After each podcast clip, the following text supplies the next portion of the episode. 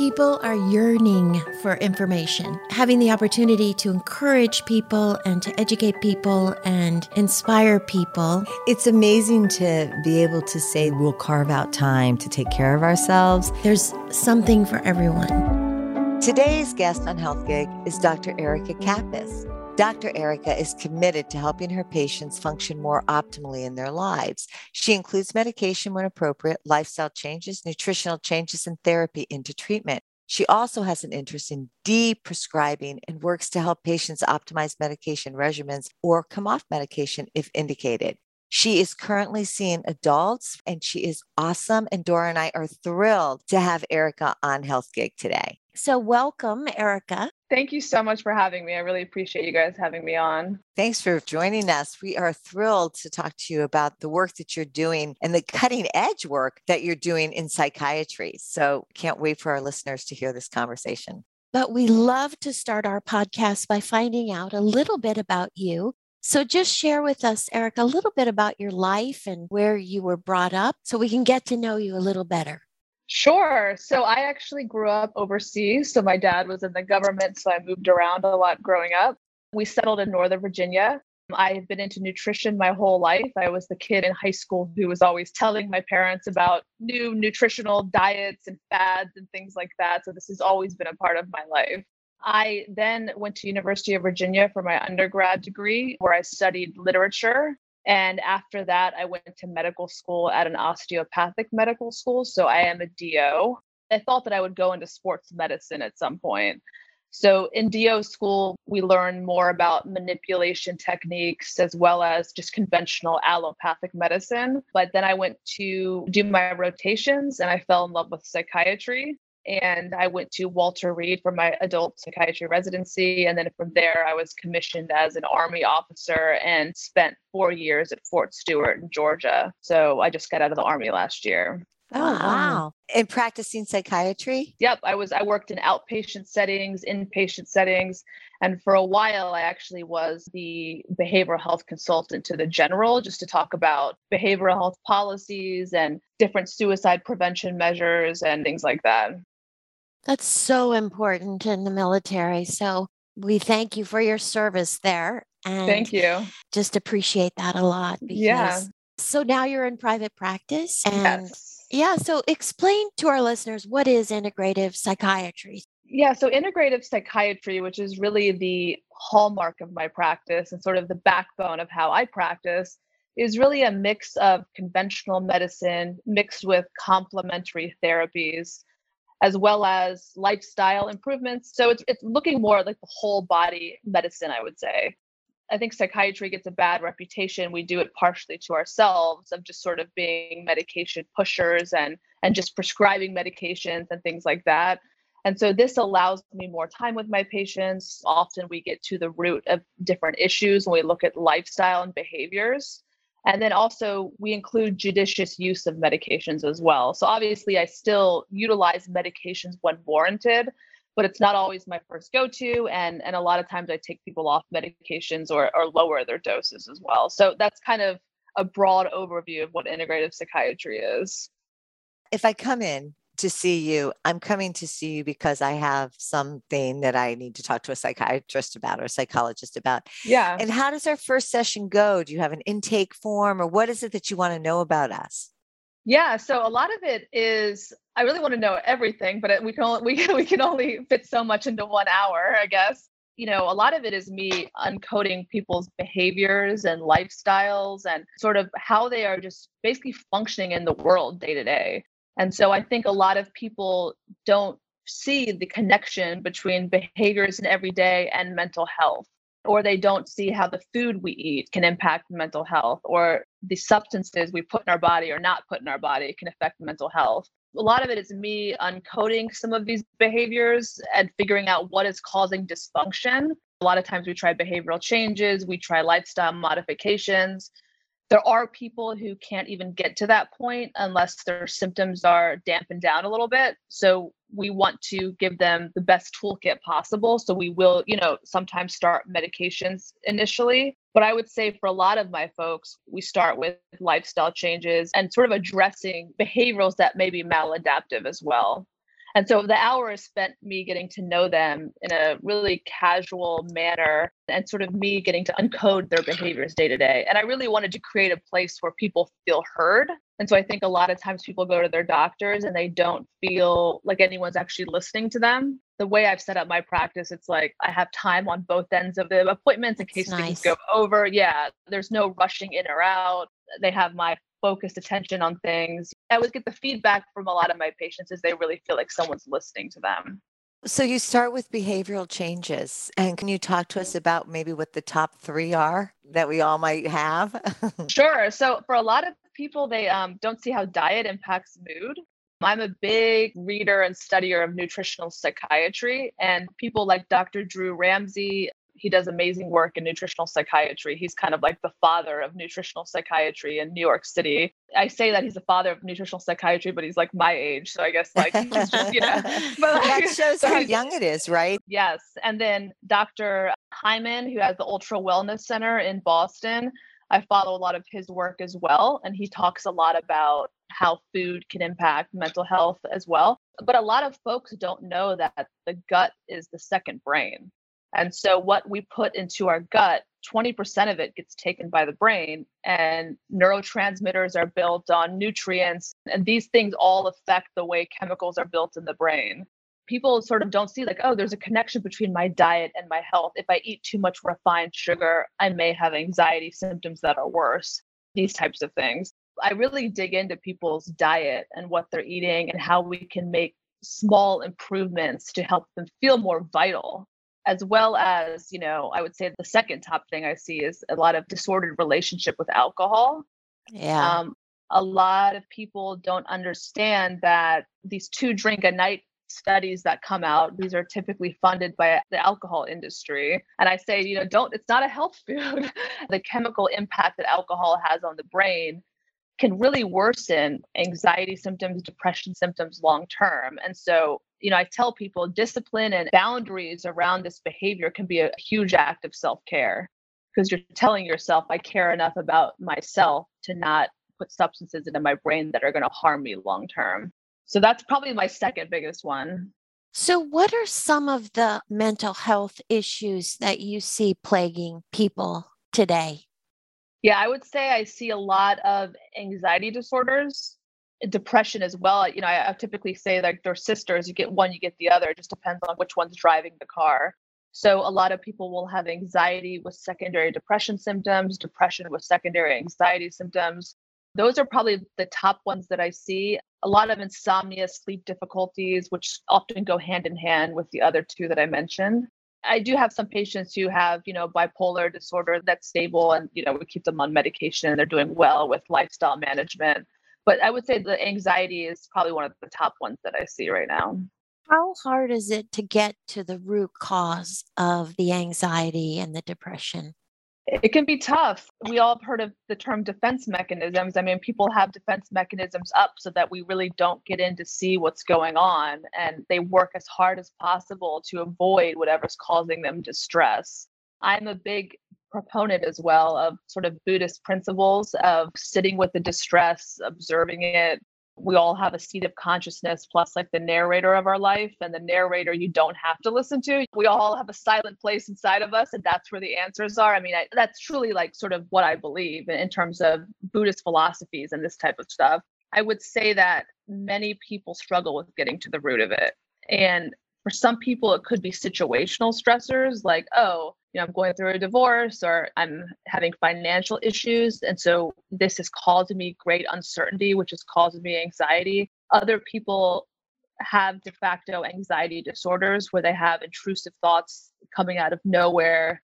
They constantly think something's bad is going to happen to them. It's more of a generalized anxiety disorder versus a situational anxiety. So there is a distinction between the two. And even for the general ones, if it's not situational, do you approach that too through diet and behavioral changes and medication? When does it come in? I try to treat everyone and like, okay, we're going to work with lifestyle changes and behavioral changes. A lot of times it depends on the functioning. If a patient's not functioning at all in their day to day life, doing basic things, we need to start thinking about medication to make faster changes but that's not done in a vacuum. You know, I tell people this medication has limitations. It's not going to get you up and exercising and doing the heavy lifting, I would say. And that could be the most difficult part of, of recovery and treatment is like doing the heavy lifting. Right. And exercise. Talk to us about exercise. Oh my gosh, exercise. My old phrase is like exercise should be seen as a medication. I, agree. I mean, just for aging purposes alone, people age better when they're fitter and they're exercising and they feel healthy in their body. When people feel healthy in their body, they feel better in their mind as well. And I tell people you should treat exercise the way you treat the medication or the way you treat a morning cup of coffee. If your brain is telling you not to do that, that's the narrator. You ignore that and you do it anyways. Yeah. and so, you know, so it's extremely important. Multiple studies have come out showing that exercise has similar antidepressant effects as some low dose medications. I love that you call it the narrator. I remember Dan Harris called the voice in the head the in your head. I don't know if I'm allowed to say that. Is that in 10% happier? Yes. yes. Yes, I love that book. I love his story too. It's a great story. It is a great story. He came on our podcast. He was wonderful. So let's talk about diet, the role of sugar. And, you know, Doro and I really subscribe, and we're assuming you do too, to bio individuality, that each Yeah. one of us are completely different than somebody else. So, how do you look at somebody and how do you make those suggestions? And what would you tell people to do on a daily basis, diet wise? I sort of start with the basics. I find that most people, I assume, know the basics, and I find that a lot of people don't really. And I, just because I may know what makes people healthy or lose weight doesn't mean that everyone has this education as well. So I've started to recognize that more that a lot of people are struggling with how to eat properly for themselves and what's going to make them feel the best and lose weight or whatever other goals they have. So really, I start with the basics. Like, are you eating enough? I find that a lot of women specifically undereat in an attempt to lose weight and they're not actually getting the nutrients they need. Micronutrients are important for chemicals in the brain, they're important for just us functioning in general. We need to be eating more to get those. Also, eating less, the body is sort of going dormant in some ways because it's like, well, I got to hold on to the fat that I do have, given that I'm not getting any food. And so that could be a struggle for some with weight loss. But really, I just start with the basics and putting together a plan of like, okay, are you getting enough greens in the diet? Are we getting soluble fiber in the diet? Do you have protein sources that you're getting, whether if you're vegan, vegetarian, if you eat animal protein, and what that looks like? What about hydration? Are you staying hydrated, which is very important? What is the relationship with alcohol? Again, a huge part of a lot of people's life in the evening is grabbing two glasses of wine. Like that could be a problem how much refined sugar are you eating? So I, I kind of start with just the basics and we make little changes one at a time. You know, maybe we could talk a little bit about hydration. Yeah. You know, it is so important. And Doro and I talk about this all the time. We know it, but we even don't think we drink enough water on a daily Yeah. basis. Can you talk about it and the role it plays in our body? And Dr. Hyman is so about hydration. I know, I know. I'm I'm constantly trying to remind myself to drink more water No, too. I I mean, this is always I'm like, where's the gallon jug? I need to be drinking it once a day. But I tell my female patients from a vanity perspective alone, it just makes your skin so much better. You can notice it. You know, I was reading an article by Lauren Hutton, who's the supermodel who is now, in, I think, in her 80s, and she's aging beautifully and very natural. And she said that she drinks like two gallons of water a day Whoa. just to maintain. Yeah, it's a lot to maintain kind of her skin as well as just how she feels. It improves her joints. I mean, it improves like mental clarity.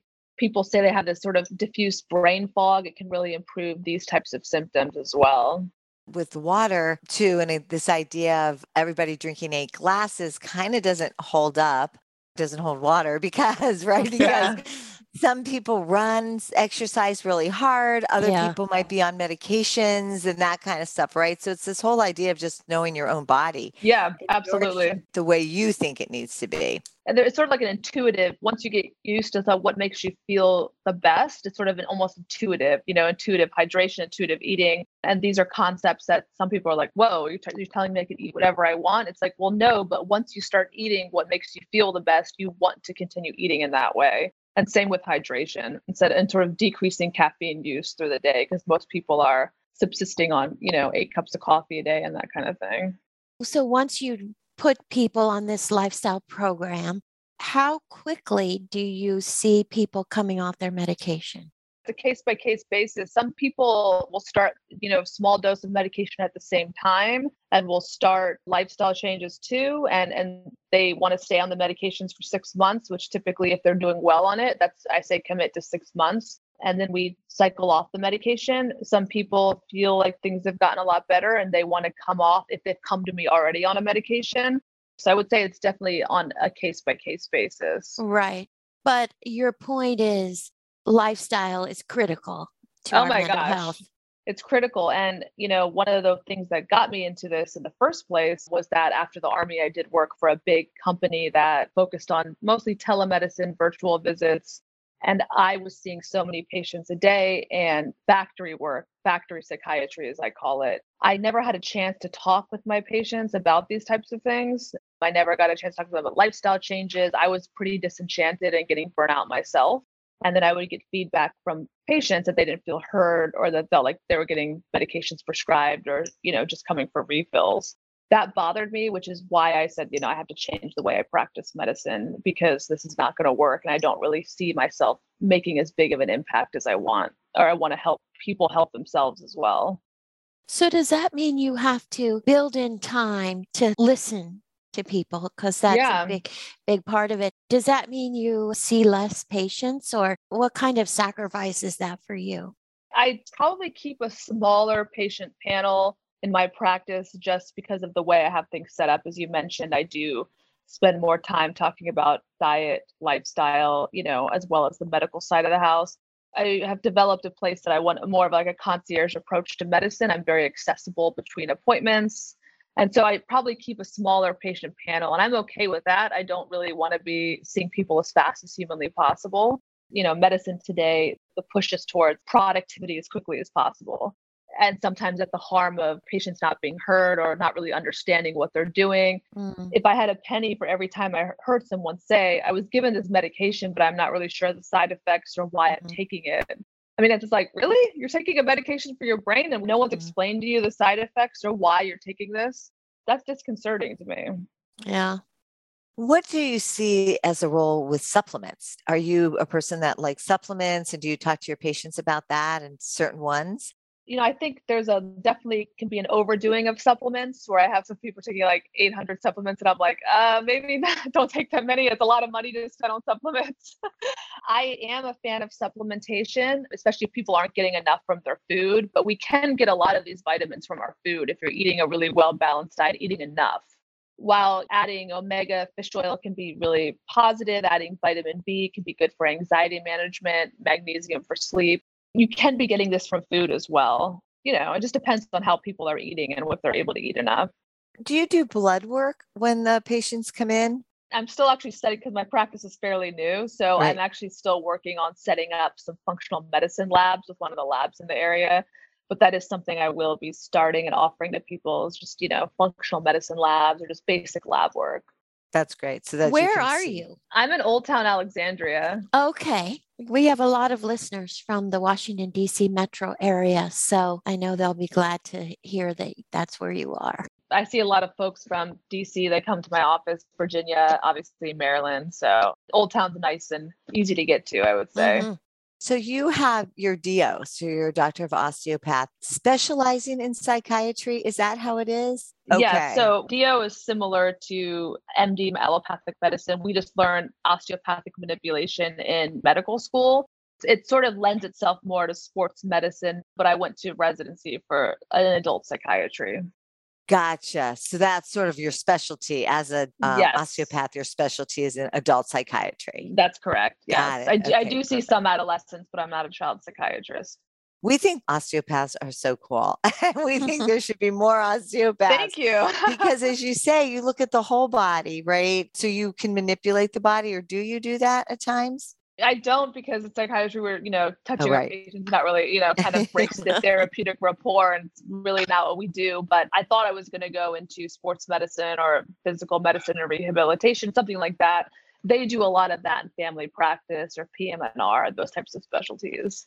And it's very effective. I've had it done to me before. It's super effective. Yeah, it just makes sense. Something that Doro and I are really, again, believers in is that the body is so much inherent wisdom and that it does speak. Do you believe in that as well? And can you tell Absolutely. oh my gosh. yes. One of my patients who actually, you know, follows Dr. Hyman too was like, Dr. Hyman's like healing himself, you know, and it's true. Like if you listen to the body, give it what it needs, it can do amazing things just from a longevity perspective, like living to older ages in healthy manner is different than just living with sort of with chronic illnesses. And so it's amazing what people can do just from aging better by treating their body better, by nourishing the body, by doing all these things that the body needs. It's actually fascinating how the difference in aging between very similar people.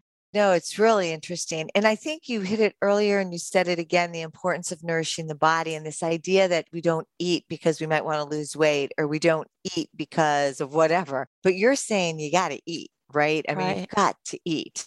I sort of found this woman on Instagram. I don't spend a lot of time on social media, but every now and then I'll get on there and see what's going on. I found this woman who, you know, sort of turned her life around at the age of early 70s through weightlifting and nutrition.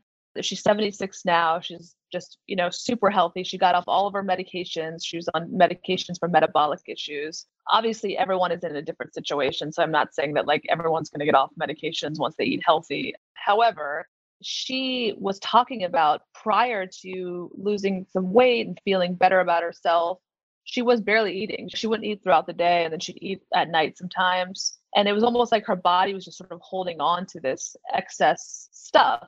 And once she started nourishing her body properly not only did she feel better mentally you know she leaned out you know she really felt more energetic and alive. Like she's 76 years old and she's just kind of like living her best life. And i'm like you know people have a lot of time to really nourish the body and improve their quality of life with that. When you were in the army tell us what that was like you mentioned you were in an advisory capacity, but were you ever treating the soldiers? Oh, yes. Most of my job was treating soldiers. I was active duty. So my first job was at an outpatient clinic at Fort Stewart. And then I was working at some different clinics that were embedded in different brigade combat units. So it's just sort of different units of Fort Stewart. And so most of my job was treating soldiers. It's very tough mental health in the military that not enough people providing care so I would say access to care is sort of an issue with, you know, getting enough people in to treat the soldiers and things like that, especially with mental health crisis going on in the military, I would say yeah. with high suicide rates suicide. and things like that. Yeah, suicide rates, you know, are high. They're high, you know, in different places, I would say. Why do you think that is? Well, that's a complicated question. That's like the million dollar question. One of the issues is sometimes, in my opinion, some folks come into the military from difficult backgrounds. Resiliency can be a struggle at times, and sort of expecting that the military may be a respite from that. And the military is a tough environment for that type of thing, I would say. There's a lot of demands, daily demands, not always so nicely said and it can be tough and if you're working from a place with lack of resiliency that can really be difficult to tolerate. And so I would see a lot of younger folks who were struggling with the demands of the military, and they also came from difficult backgrounds. So a couple cards stacked against them.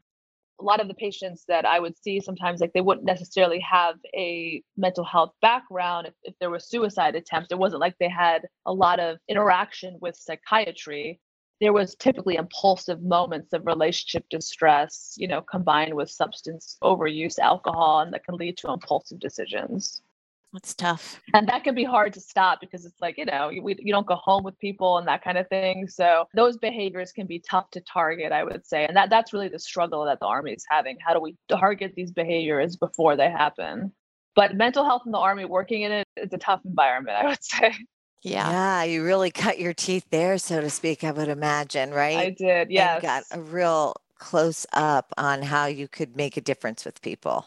Yes, and it, it's funny because I was thinking back to when I was first started working there. I at Fort Stewart, I actually ran a nutrition class for combat vets who's struggling with PTSD. I took a lot of principles from Dr. Drew Ramsey, who I mentioned before, and Dr. Hyman, and I talked about nutritional psychiatry you know, PTSD is not by any means an inflammatory disorder. That's not what I'm saying, but how decreasing inflammation in the body can help with symptom management. It can help with anxiety management. It can also improve different things in the brain that can lead to improved symptoms as well. So that was kind of my start with that. So introducing them and showing yeah, that food exactly. can be medicine. Yeah. so, yeah. so one of my one of the guys in the group said, "Hey, uh, if I pay you, can you go to the grocery store with me?" And I was like, "That's an interesting business idea," but no. that is. So you're saying you've got to learn what foods to eat that support you. But what you were just saying about inflammation, we're actually having a conference, the Achieving Optimal Health conference, and our chief medical officer is talking about inflammation and how it is the body's alarm system. But how does that work for anxiety and depression? Like, how does that play in? Acute inflammation is obviously a protective mechanism for the body. We have cytokines that increase in the body when there's some sort of damage to tissue or other infections. These are wonderful, amazing parts of our body that can lend to healing and that kind of thing. Chronic inflammation, which is typically the result of diet, lifestyle, can not only cause metabolic issues long term, but studies are now showing that chronic inflammation can lead to changes in the brain, changes at the amygdala.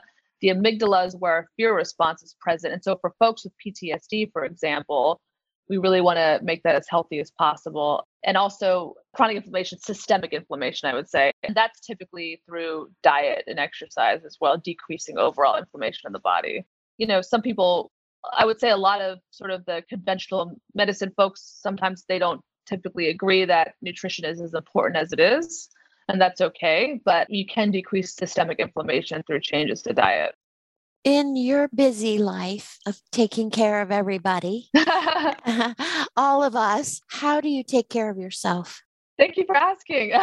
I actually, a little bit about my journey recently into health and nutrition. I was not super focused on it when I first started in the Army. I was very busy with my Army life. I had just moved to Georgia and was trying to fit in there. I was also going through a divorce at the time, so I was um, had a lot going on in my life.